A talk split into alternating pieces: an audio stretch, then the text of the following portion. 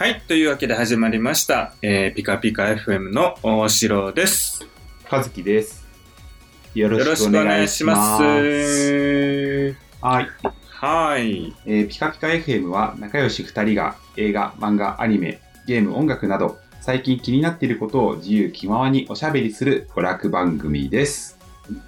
はい。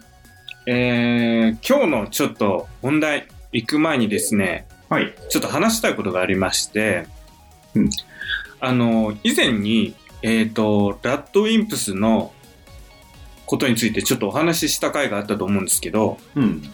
あなたからですね、えっ、と、ちょっと改めて発見がありまして、それについてちょっと喋りたいなと思いまして、おお願いします。あの、ある番組でですね、あの、ラッドについてちょっと語ってた部分があったので、それが、それ、まさにそれっていう ことがあったんですよ。っていうのも何かというと、えっ、と、まあ、最近のヒット曲で言うと、まあ、愛にできることはまだあるかいっていう曲。うんうんまあ、これがあのー新海誠作品の、えっ、と、天気の子、うん映画、アニメ映画の主題歌の曲なんですけども、これが、すごいぞと。うんで、どうすごかったかっていうと、その人たちが語るには、愛にできることはまだあるかい。これを、まあ言ったら、えっ、と、どういうこと？みたいな。おき聞く限り。うん思わん？最初俺思ったんだけどさ、まあまあ、えと思って。まあそうね。うん。まあなんだろう、俺の解釈的には、ぼあのー僕があなたにできることで、んん何かあるみたいな、うんうん。何かあるはずでしょみたいな感じで俺は最初捉えたんだよ。そうだね。うん。で、その人が言うには、えっ、と、その人っていうのは、まあ、あの、音楽プロデューサーさんで、人気のプロデューサーさんなんだけど、まあ、この愛にできることはまだあるかい。これを、えっ、と、今でもまだ愛しているよっていう、その今でもまだ愛しているよっていう、その表現、うんその凡庸な表現をせずに、愛にできることはまだあるかいっていう言い方にしているんだと。ほうほう。まあ言うたら同じ意味でも言葉の角度を変えたらまた違う発見ができるよねっていう。うんその耳新しさ、このみ、えー、と言葉にした時の耳新しさを表現している。それがラットのすごいところだっていうふうにおっしゃってて、ほうほうほう。確かになぁと思ってて、なんて言うんだろうな。それは結構もう、あの、デビュー当時からやっていたところなんだけど、ラットのその、なんて言うんだろうな。俺の思ってたところって、うーん、シュールとか、そういったことじゃなくて、この、例えば愛っていうもの、ラブっていうものをどう表現するかっていうのを、いろんな角度から、うんこう表現してるっていうような感じなんだよ。うんうん。その言葉をどういうふうに言い換えたりとかするかっていうところで、その愛っていうものが何なのかっていうのを深める考え方。いや、うんいろんな、あの、球体、えっ、と、なんだ、箱があったとして、この角度でも見れるよね。この箱は。でも、あの、真上からだとこういう風にも見れるよね、とか。愛でもこういう角度から見れば、こういう風にも感じられるし、またこういったところから見れば、愛ってこういう風にも見えるよね、と。なんだろう。家族の視点から見たら、うんうん。だったり、また仕事の面から見たらこう見えるし、ペット、なんだ動物に対してこういう風な愛の見方もできるしとか、うんそういったいろんな角度からの表現がラットの実は本質なんじゃないかっていう風に、改めてそこちょっと気づかされたなと思ったんだよね。なるほどね。うん。だからなんか特別なんか、うーん、なんて言うんだろう。真新しいことをしているっていう風に最初思ったんだけど、そうじゃなくて、なんかいろんな角度からものを見せてくれるっていうところが面白い人たちなんだなというふうに、そこでちょっと改めて思ったんだよね。うんうん。だから当たり前と思ってたあの概念だったり言葉だったりっていうのも別の、えーまあ、言い回しうん。をしてくれることで、ちょっと、あ、そんな見え方もあったんだっていう発見とかを見つ、えー見させてくれるアーティストってことかな？うん。うんうんうん。まあ、確かになんか納得できるかも。っていう、うーん、ところが面白いなーって思ったのと同時に、あの、また一つ、あの、この愛にできることはまだあるかいの、音楽的面から見ると、このサビが上から降りてくる進行コード、コード進行らしいね。ああ、そうだね。うん、そうだね。うん。でででで、愛にできることはまだあるかいででででででででででででででど下がるんだよね、基本的に。うん。これがまさに天気の子ということで、うんこの地上と空をリンクさせてるっていう風に作ってるんじゃないっておっしゃってて、おおと思って。なるほど。あの、新海さんのその作り方って、あの、作画しながら音楽も作らせるじゃん。あ あ、うんうん、そうだね。うん。っていうことを考えると、これワンチャンあるんじゃねと思ってさ、うん。ああ、おもろーと思ってさ、その見方。なるほどね。だから映画とリンクしてるんだ。うん、だから音楽も実はそういったところから、その曲もリンクしてんだなと思って、そこが、ああ、すげえと思って。っていうか、その見方できること自体にもすげえとも思った。っうんうん。ていうお話でした。っていうのを追加で言いたかったなと思って。なるほどね。うん。はい。そんな感じです。もしこれでまたちょっと気になったらね、まだあの前回の以前のね、ラットの話したやつ、うん。まだ聞いてないよっていう方いれば、ちょっと振り返ってもらいたいなと思います。ってな感じで、本題行きましょうか。お、はい、お願いします。はい。今回のテーマは、韓国映画ってすげえ。です。はーい。はい。これちょっと今回僕が持ち込んだ企画になるんですけども、うんいや、やっぱ韓国映画ってすげえわって。えっとね、2年前ぐらいかな、に思いまして、あの、というのも、あの、えっ、と、きょ、ん？一昨年あの、アカデミー賞で撮った、あの、パラサイト、半地下の家族うんうん。があるじゃないですか。うんその、えっ、と、前年度に、あのーいい加減、韓国映画ちゃんと見ようと思ったんですよ。ほうほもう言うたら、もう、もう10年前ぐらいから実は韓国映画って来てるっていう風に、クオリティ高いっていう風に言われてたんですよ。う。あ、そうなんだ。うん。で、聞いてはいたんだけど、ちょっと腰が重くてですね、うんちょっとなかなか手つけてなかったんですけど、あのー映画をちょっと改めてたくさん見ようっていう風に思う時期がありまして、で、ある程度なんか、あのーなんて言うんだろう、ホラー映画のジャンルを見たりとかして、じゃあ次何、どのジャンルを見ようかなと思った時に、その韓国映画をちょっと見ようっていう風に思ったんですよ。うんうん。で、そっから見始めて、あ、韓国映画って本当すげえんだなっていう風に思って、そんなさなか、アカデミー賞輝いたっていう感じだったんですよ。なるほどね。うん。うん。で、えっ、と、アカデミー賞を取った後に、確確かですよ。取った後に、そのパラサイトが上映されるっていう感じだったんですよ。当時。あ、そうだっけ？うん、だったはず。だったはず。うんうん。で、ちょうどその時期に、エクストリームジョブっていう映画も公開されたんです。これも同じく韓国映画なんですけども、ほんと同時期にやってまして、もうパラサイトも人気ある。ほんで、エクストリームジョブが、これがまた、あの、韓国で大人気、大盛況だったんですよ。うん。ああ、それも気になるなと思って、その二つを見に行って、僕は、うわ、韓国映画やべえ、これちょっとマジで世界レベルだわと思って。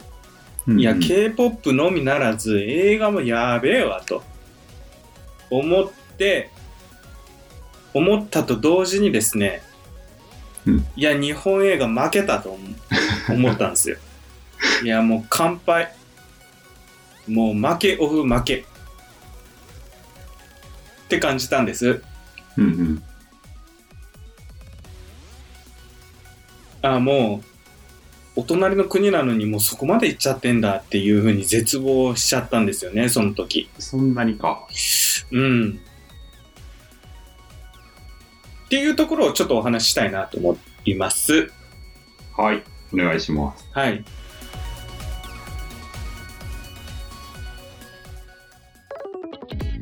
で、一応それぞれちょっとパラサイト半地下の家族と、ちょっとエクストリームジョブのちょっとお話、まあ、あらすじ的なところと何がすごかったのかっていうところちょっとお話ししたいと思うんですけども、一応、和樹は、えっ、と、うんパラサイト半地下の家族は見ているんだけど、そのエクストリームジョブの方は見てないといった感じなんだよね。そうだね。パラサイトは、あの、当時話題になってから気になって俺は映画館に行って見に行ったかな。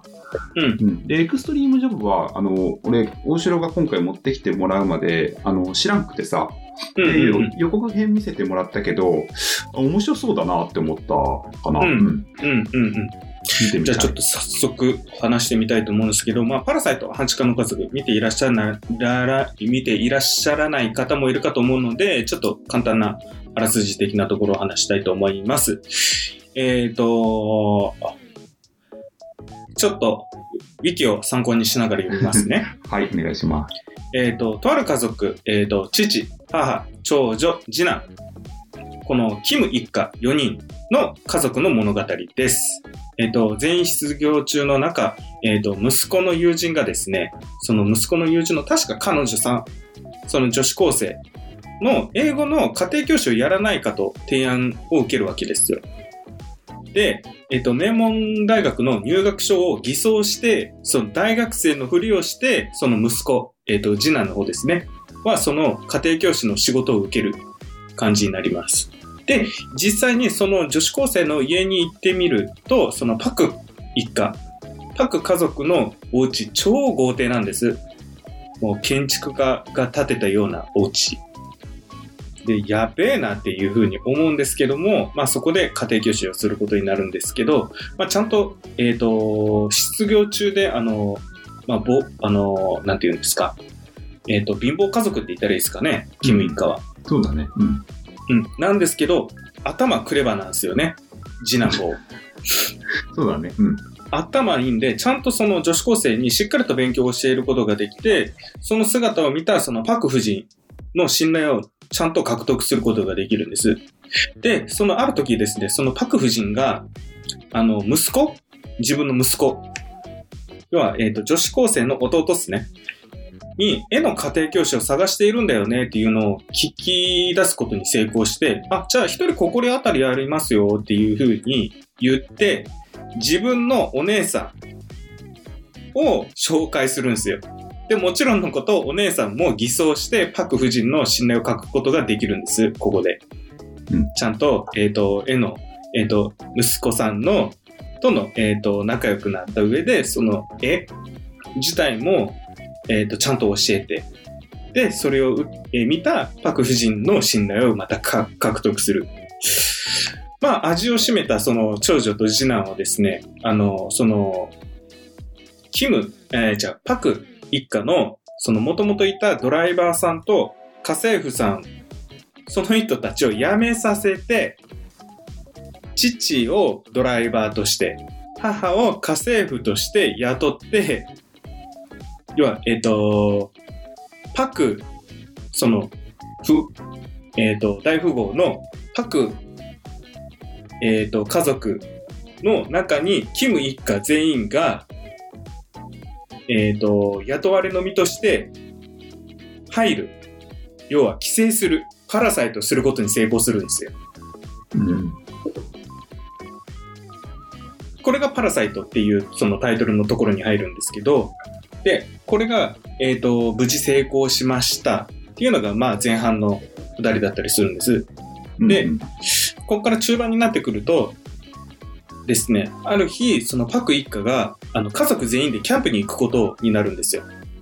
その隙に、キム一家は、このお家を贅沢に使って、飲んだり食ったりして楽しもうぜっていう風になるんです。うんうん。で、もう、どんちゃん騒ぎみたいな感じで、そのお家で遊ぶんですけど、夜になると、もう激しい雨になってくるんです。めちゃくちゃ激しい雨降ってきて、で、えっと、家族が、その、その大富豪のね、キャンプに行った大富豪の、えー、パク家族が、キャンプもちろんできないわけなんで、家に戻ってくる感じになるんですよ。急遽。で、急遽戻ってくるんで、えっ、と、えっ、と、家政婦さんとなった、そのキムの、えっ、と、お母さん役の人に、ちょっと飯作っといてって。な、なんだったっけな？じゃじゃ麺作っといてみたいな感じで言われて、ちょっとドタバタする。あれちょっとみんなで散々遊び回ってたけど、やべ、これ片して出ないといけんっていう風になっていくっていう展開になるんですけども、それとプラス、プラスですよ。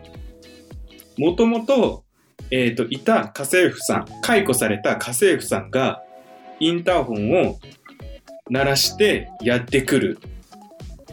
そうすると、ちょっと話が、また、もともとあった、えっ、と、コメディテイストのタッチから急に違うテイストに変わる。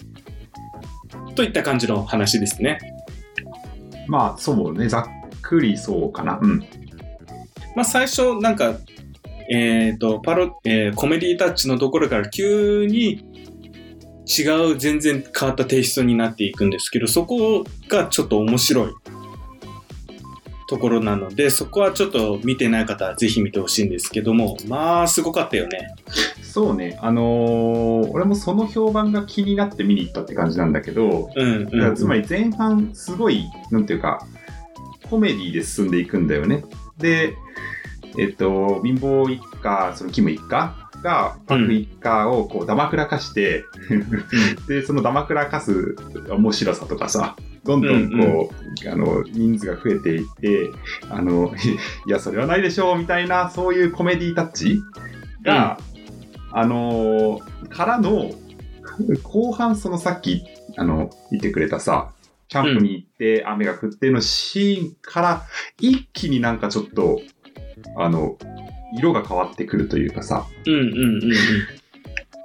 で、そ、それが、あの、面白いっていうので、まあちょっとその後半話しちゃうと完全にネタバレになっちゃうからあんまり今言えないんだけど、うん、あのー面白かった。俺は面白かったと思う、うん、言っていいと思う。し、複雑な感情になった、そのぐちゃぐちゃ、そのけ前半笑ってたんだけど、後半その、これは笑っていいのか、なんかど、どうなんだろうっていう感情になったんだよね。うん、うん。で、そういう映画はなかったから、面白いなって思ったかな。うん。うん。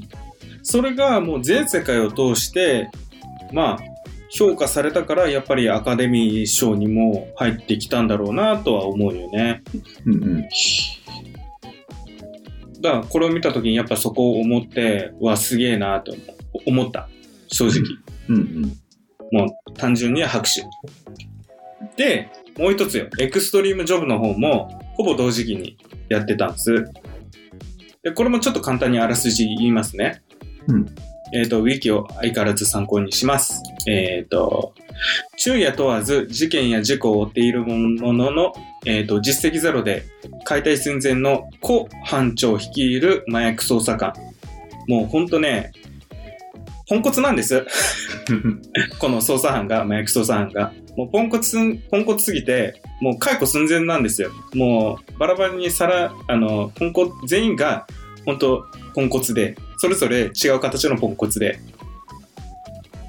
で、実績もちゃんとは上げられないから、もうほぼほぼ、あのそのトップの人に、もうけなされてる感じで、で、もう本当に辞めさせられる一歩手前ぐらいの感じだったんです。でもそんなある時に、その国際的な犯罪組織によるその麻薬密輸の検挙指令が下って、その公班長と、えっと、部下3人とともにその犯罪組織のアジトの目の前にあるフライドチキン屋で、うんえー潜伏捜査をすることになるんです。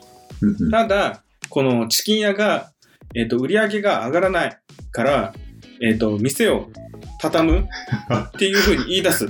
うん言い出すんですよ。で、そこより他にいい監視場所がなかったんで、その解決策として、その公班長は、その妻に内緒で前借りした退職金でフライドチキン屋を買い取って、範囲らとその偽装で創業を始めることになるんです。要は、うんフライドチキン屋に扮した麻薬捜査班の奮闘する描くアクションコメディ。うん。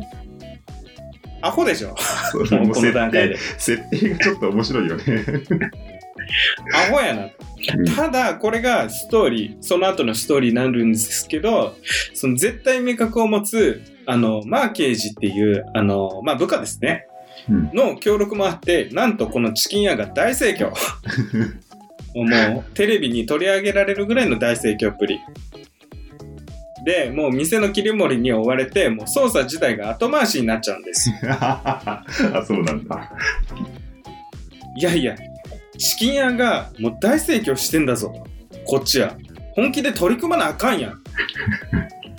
え、そういうこと？みたいな。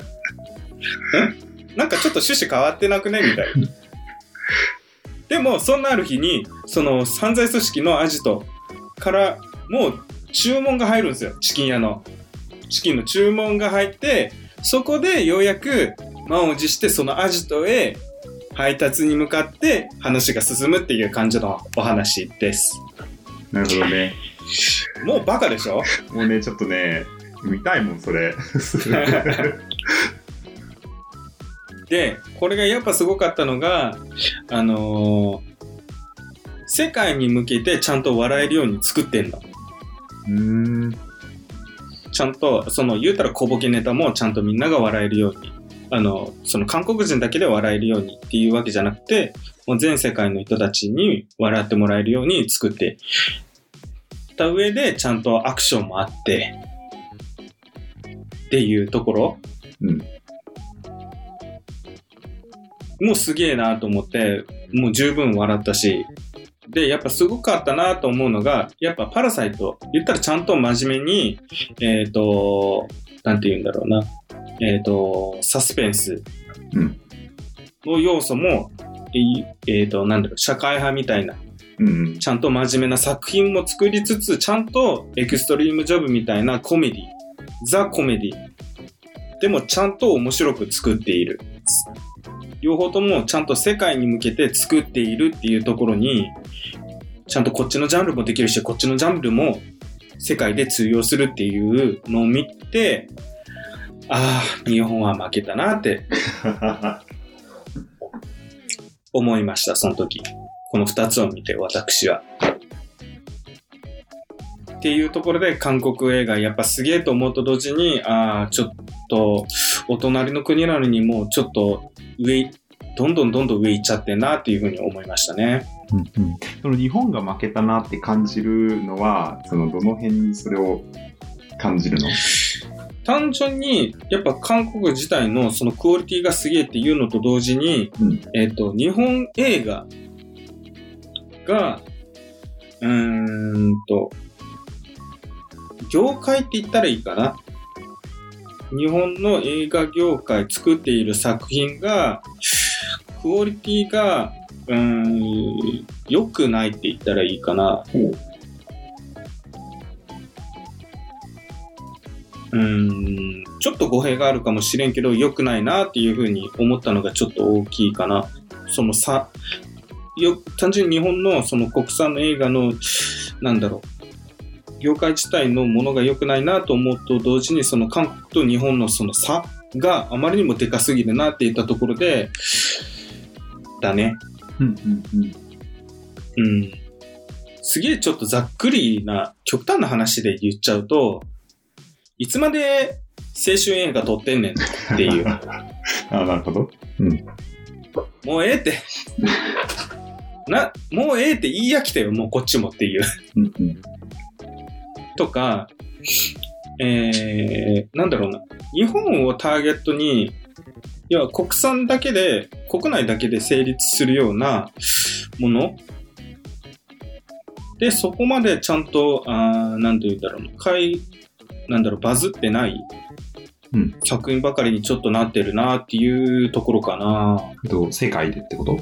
うん。うんうん。なんか、ちゃんと日本でも評価されているっていう感じにすらなってないなっていうのがちょっと大きくでかいかな。まあ、言ってなんだろう自体が厳しいからね、日本の中ではね。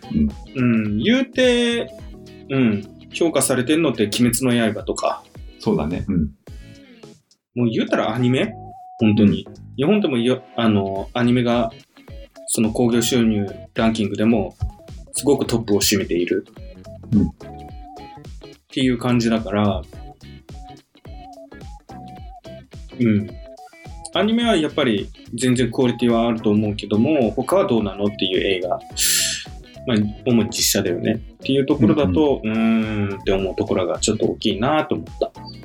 なるほどね。じゃあ逆にその、韓国のさ、えっと、映画を見て、えっと、ああ、こういう部分、もっとやってほしいみたいな、その韓国にっていうか日本の映画も、業界にもなんだろうけれど、こういう部分取り入れていってほしいな、みたいな部分はあったりした？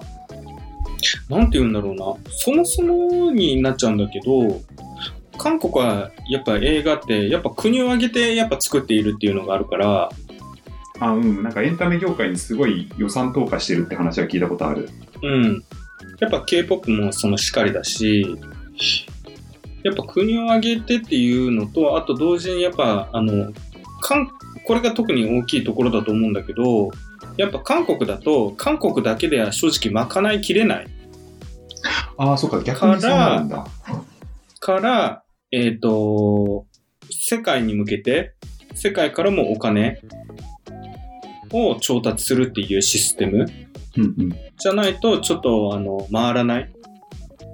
から、やっぱその世界にも、やっぱ向けて発信するっていうのが、やっぱ大きいところだなっていう。やっぱそこがすごいところだなっていうところと、あと日本は、日本だけでどうにかなる。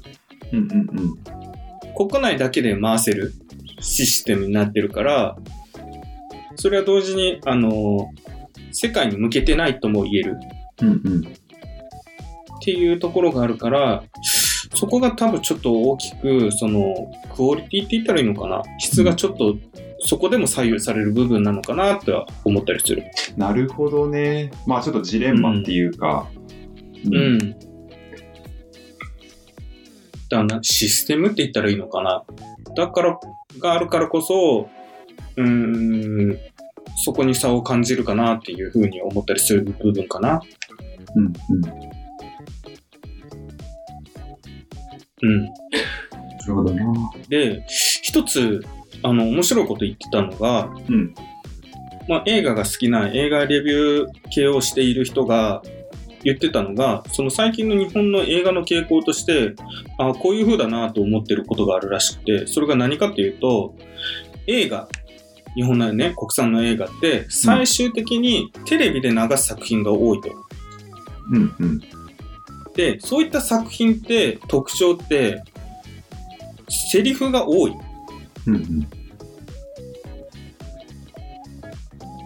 このセリフって何なのかっていうと、説明セリフが多い。うん。ああ、そうなんだと思って、じゃあそれがなんでかっていうと、やっぱテレビで流すもんだから、そのテレビそのものの特徴として、そう、テレビはながらでも見るもの。だから、うんうん。だから家事したり、キッチンで、なんだろう、料理作ったりしながら見れる。うん。だとすると、確かに、あの、説明台詞、流れ、流しっぱなしでも聞いていられいいられるもの？うん。だからこそ、あ、確かに説明台詞が多いんだなっていうふうに感じるってその人おっしゃってて、ああ、確かになと思ったんだよね、それ聞いたとき。うんうんうん。ああ、それって、うん、確かに説明台詞が多い。ってことは、うん、なんだろう、絵で見せるっていうことをしなくなってんだなっていうふうに思ったんだよね。うんうん。ああ、そこはちょっと、その映画の、なんて言うんだろう、表現をちょっと損失させてる部分だなっていうふうに思ったんだよね。うんうん。まあ、映画を単純に映画館で流すだけで終わりす。映画を、なんだ、映画館で終わらせるっていうよりも、テレビでも流すことを踏まえた前提で映画を作るっていう考え方だと、ちょっと本当に映画なのとも確かに思えるなっていう。うんうん。ああ、そういったのも一つの要因なのかなってちょっと思ったな。なるほどなうん。そのそれが果たして世界で通用するか、そういったものづくりをしている映画って世界で通用するかって言ったら、いや違うだろうなとうん思ったんだよね。うんうんうん。うん。まあ、難しいよね。その、どっちがいいかっていう、その、絶対的正義って多分なくて、うんうんうん。誰に見てほしいか、そそうんの、まあ、あとどういう映画、映像作品を作りたいか次第なんだろうけれど、その、説明が多い映画って、えっと、まあ、よく言えば、誰にでも分かるような、分かりやすい、うん。えー作品を作ることが、まあ、できると。で、一方で、まあ、ちょっと余白がなくなるからさ、その全部説明すると、うんそうそうね。その、想像の余地っていうのがなくなっちゃうわけじゃん。うん。だから、まあなんというか、その、なんだろうな、1を1としか捉えることができない映画になるんだよね。うんうんうん。で、これがその名作とかさ、うまい映画って言われてる、あの、やつだと、その1を語って10を想像させるような、あの、うん。絵作りとか、説明、うんうんうんあの、セリフとか、あの、そのものを言ってるわけじゃないんだけれど、こう、見た人が勝手にこう想像して感じ取ってくれるような、想像を膨らませてくれるような映画が、まあ、いい映画って言われて、映画ファンからはだけどね、言われてるから、まあだから確かにそれ考えると、その、テレビみたいな、いつでも誰でもその何かしながら見れるみたいな媒体に向けて作っちゃうと、確かにそうなるのかなとは、ちょっと思ったな。うん。うん。だそれをそのまま世界に持っていくと、ちょっと話は違ってくるよねっていう。うんうん。なるほどね。だから、そのターゲットの取り方とか含めて、ちょっとクオリティ、なんて言うんだろう、映画そのもののクオリティにも違ってくるし、っていうところがすごく感じたんだよね。うんうん。だからそういったところで言うと、やっぱり、もう韓国と同じようにその国を挙げて、その映画作りとか、ものづくりとかしてほしいなっていうふうにはちょっと思うよね。なるほどな。なんか、難しいね。その、俺的にはさ、映画好きだからさ、あのー今言ったような説明がない方が、より俺の好みではあるんだよね。だけど日本の、うん特に日本の市場としてよく言われるのがさ、その映画のポスターを見ると分かりやすいって言われてるんだけど、その、ハリウッド映画とかでさ、作られた映画に対して、日本の映画って、えっと、日本の市場に向けてポスターを作るからさ、ちょっと内容が違ったりするんだよね、見た目の。で、うん。その、ただ日本ってそんなに映画を見る習慣がなかったり、あと一本一本の映画の価格が高いからさ、あの、うんあ、本当にこれ見たいって思ってくれないと見てもらえないから、映画のポスターで、結構もう内容、そあそれあの、ちょっとそこ見せるとネタバレじゃないみたいなところまで見せちゃうと。なぜならその興味を持ってもらえないともうお金を払ってくれないから。うん。っていう、その、結構説明的なポスター、この人が主役です。こういうジャンルの映画です。みたいなのを作りがちっていうのが批判として言われてて。うんうんけどそれって、その、なんだろう。ああの、市場がそうだから、その映画に、その日本に住んでる人たちがそういう傾向にあるから、そうなっちゃうっていう事情もあるんだろうなと思ってさ、うんだから俺的には悲しいんだけど、うんあのできればね、その、みんなが映画見るときに、あの、雰囲気で、あ、これ、なんかかっこいいからちょっと見てみたいな、みたいな感じのノリというか、うん。もっとそんなになんか、なんだろう、気軽に楽しめるものだと思うんだよね、本来。ん一個一個吟味して、これは見るべきか見るべきじゃないか、やめとこう、みたいな感じじゃなくてさ、別に見見りゃいいじゃん。っていう風になると、本当はいいんだけどなっていうのが思うところかな。うん。うん。なんか、うーんと、俺的にはなんだけど、うんうーん作品が良ければもう全てどうだって良くなるはずなんだけどなって思う。ぶっちゃけなんでも。ああ、なるほどね。うんうんうん。さ、えっ、と、うん。だから、それさえあれば基本的にはどれも、うーんと、すべてもう金も回ってくるし、注目も回ってくるし、その後の業界自体も回るだろうなというふうな認識なんだけど、もうなんて言うんだろうな。目先のなんてやろう、お金とか、うん集客とか、そういったマーケットの部分を先に追いかけすぎてるがゆえに、ちょっとアートの本質とかっていう作品の本質とかをちょっと削いでしまってるなっていうふうにちょっと思うんだよね。なるほどね。だから話題性を重視しすぎっていう感じってことかうん。な。なるほどね。それはそれで一つの、その、なんて言うんだろうな。まあ、集客だったりとか、うーんと、マーケットの取り方っていう戦略的側面では全然ありだと思うけど、こと、えっ、と、作品とか、アートっていう表現に対して、そういったところが変わってく、関わってくると、アートってそれでええのっていう風に思ったり、映画ってそれでいいのとかってちょっと思ったり部分はあるんだよね、ショーン。うんうんうん。うん。っていうところがちょっと日本の映画でちょっと疑問に思うところかななるほどね。っていうね。その辺なんだろう、韓国は、うーんと、特に社会派の映画が結構多いんだけど、そういったところに対してちゃんと真面目に、で、ちゃんとクオリティも高く、真面目に、国が、なんて言うんだろう、国が頑張って作った上で、その韓国の社会問題を取り上げてるたりするんだよ。で、それを OK としてんだよ。うんうん。そういったことができる。そういったことを平気で知ってたりするんだよね、韓国って。うんっていうことをしてるぐらいだから別にそういうことも日本もしてもいいのになーってちょっと思ったりするんだよね。それも含めて表現だと思うから、うん、そういったこともちょっと取り組んでみたら面白いのにな、日本は。日本もできるはずなのになってちょっと思うんうんうん。う。うん。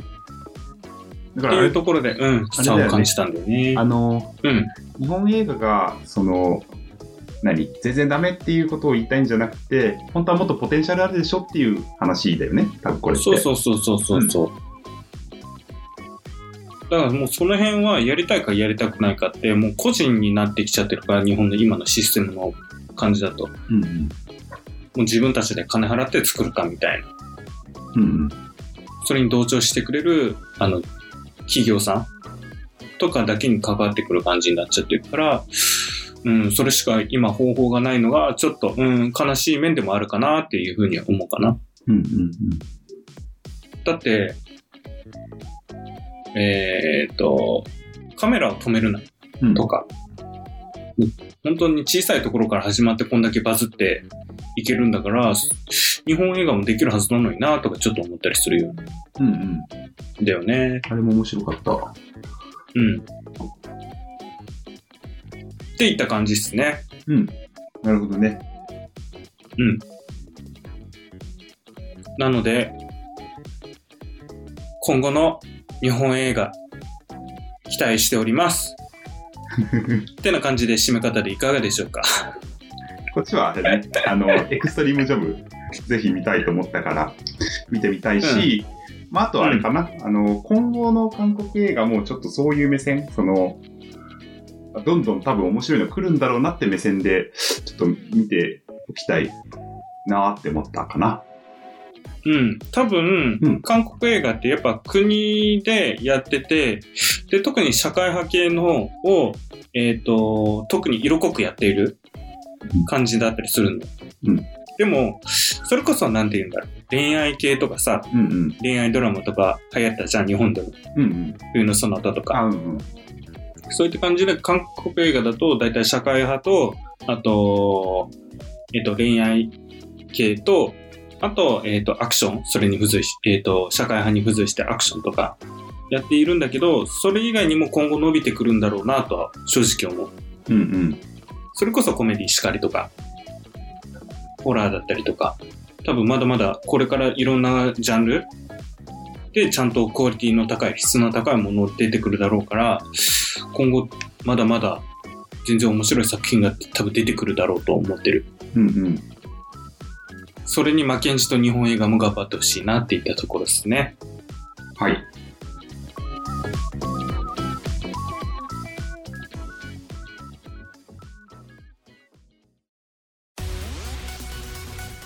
はい。といった感じで、終わりです。はい。今日のテーマは、えー、韓国映画ってすげえでした。はい。はい。大丈夫？これむっちゃ今ピーポーピーポーなってんだけど。それね、思ったからちょっと待とうと思った。はい、すいませんね。あーこういうこともあるのね。うんはい。はい。えーと、いいかな？はい。じゃあ今日の感想や、こんなこと話してほしいなどあれば、Twitter ピカピカ FM まで、もしくはハッシュタグピカピカ FM をつけていただけると、僕たちが見つけやすいので、ぜひよろしくお願いします。はい。はい。えーと、じゃあ来週のテーマは？YouTube 芸能人参入についてを喋りたいと思います。はい。はい。といった感じで来週もお楽しみにしてください。はい。じゃあね。じゃあね。はい。バイバイじゃあまた来週。バイバーイ。